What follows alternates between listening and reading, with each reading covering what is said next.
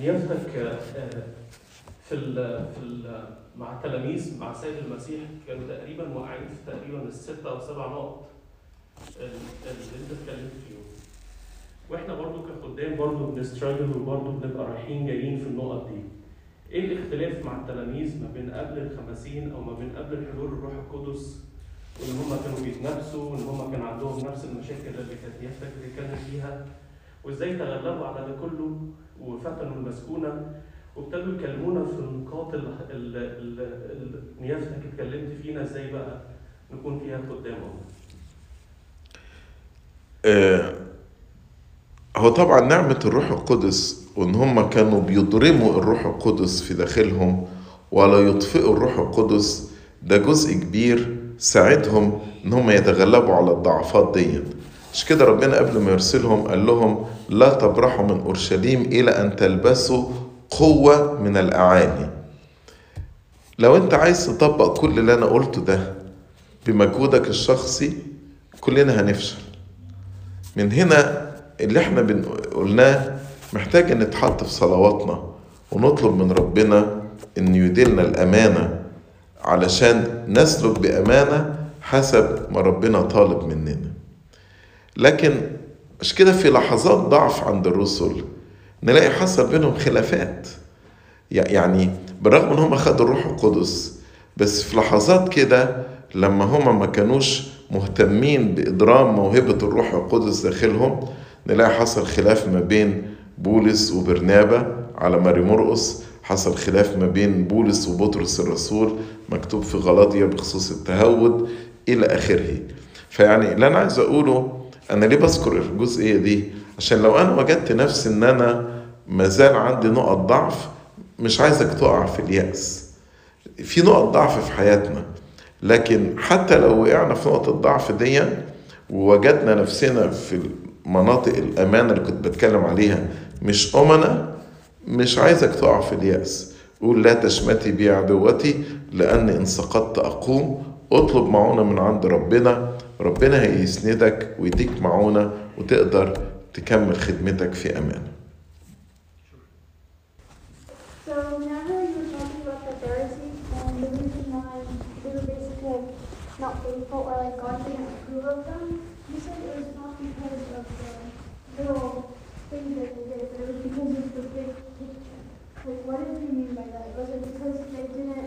believe that Jesus um, was basically God and that he already came?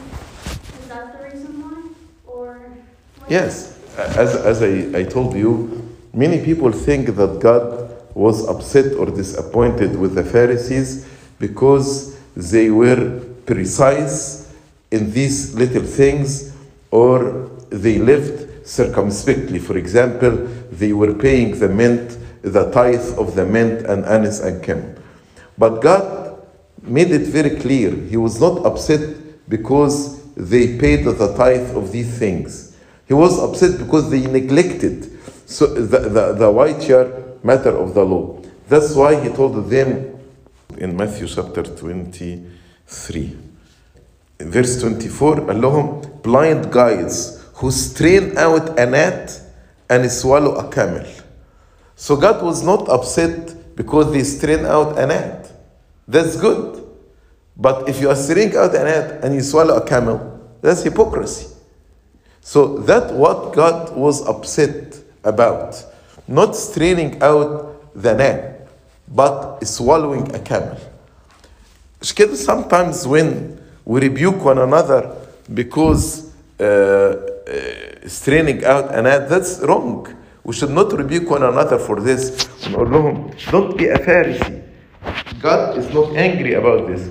For example, if you go to the previous verse 23, Woe to you, scribes and Pharisees, hypocrites, for you pay tithe of mint and anise and cummin, and have neglected the weightier matters of the law, justice and mercy and faith. These you ought to have done without leaving the others undone. So the Lord is not upset just because they paid the tithe of these uh, little things, but He was upset because of their hypocrisy. They are keeping paying the tithe of these little things because the, the, it, it's showing off. But the wider matter of the law, nobody will see it. That's hypocrisy. Clear? Any other questions? Like if you say that you like something but you don't like something else, isn't that the same thing? as- There is difference between judging and discernment.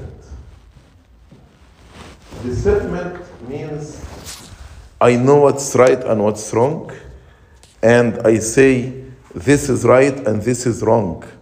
For example, when the Lord told us, beware of false teachers, then here actually I will make like judgment. This person is teaching false teaching you know? But when this will be a sin of judging when i say this bad person he will not be saved this person will be condemned to hell because of this. Now i am putting myself in the place of god. That is sin. But if i say this teaching is wrong this teaching is false it is not going according to the scripture and I don't like, I will not accept this teaching. This is a virtue of discernment. And, and it's a sign of spiritual maturity to be able to discern between what's right and what's wrong. If you are spiritual mature, you will be able to discern between what's right and what's wrong. So uh, a couple of weeks ago, I was talking with some of the Sunday school kids, something kind of similar to what you're saying today about like the homosexuality and the transgenderism, and um, they kind of they had they like shared a concern where by having these beliefs, like the world saying like free will and you know you do whatever you want, um, we kind of get a bad reputation as Christians. So like thinking that we have maybe some sort of superiority over them, like we kind of get that reputation as like we try to force down our beliefs on these people. So how do we kind of deal with that, having that reputation and We are not forcing anything upon anybody. But if I care about somebody, I need actually, because I care and I love this person, I will tell him what's right and what's wrong. For example, if you are going driving from here to Houston, you need to take 45 south, right? If somebody whom you really, really love and you, want to go to Houston, but he get on 75 north, so you're gonna say, you know, I, I will not force my opinion about him, lest he feels that I'm superior. So uh, let him go on 75 north and tell him, you're right, you will arrive to Houston.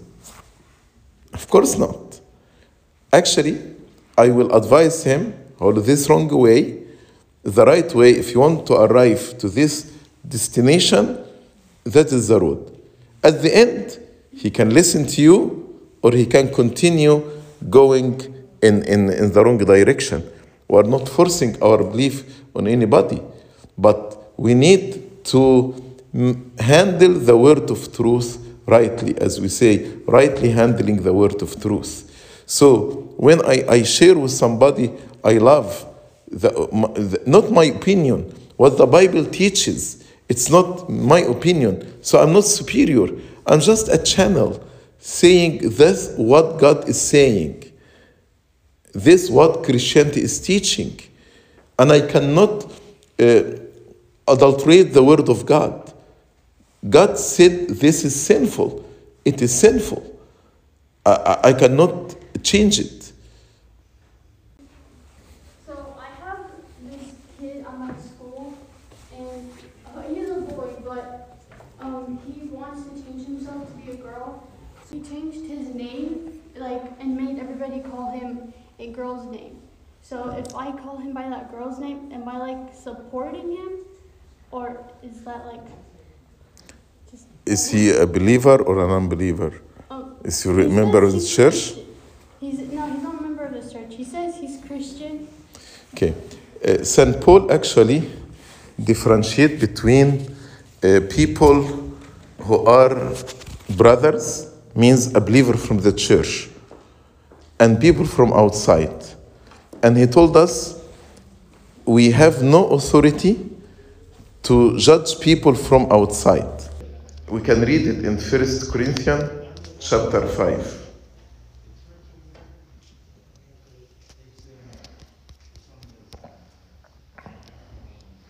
Verse 9. I wrote to you in the, my epistle not to keep company with sexually immoral people.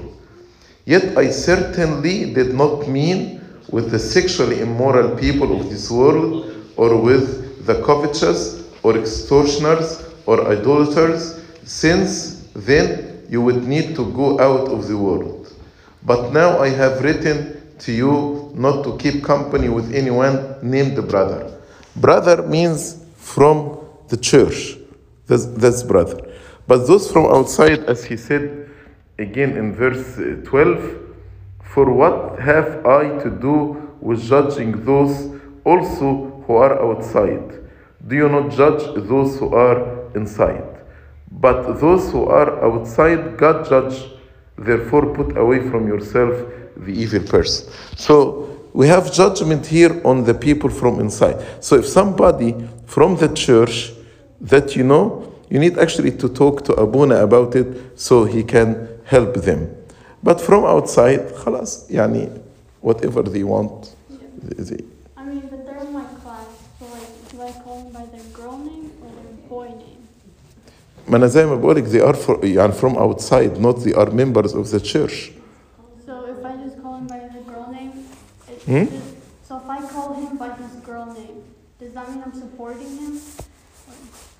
يعني do your best to, to avoid using the name. They're in my class. Yeah, يعني nickname whatever. بس يعني do your best to try to avoid your name, the name. Yes, thank you. So yes, we, am I approved by God? Am I approved by the word of God? What I'm doing is approved by the word of God or no? That's that's what actually the, the scripture teaches us.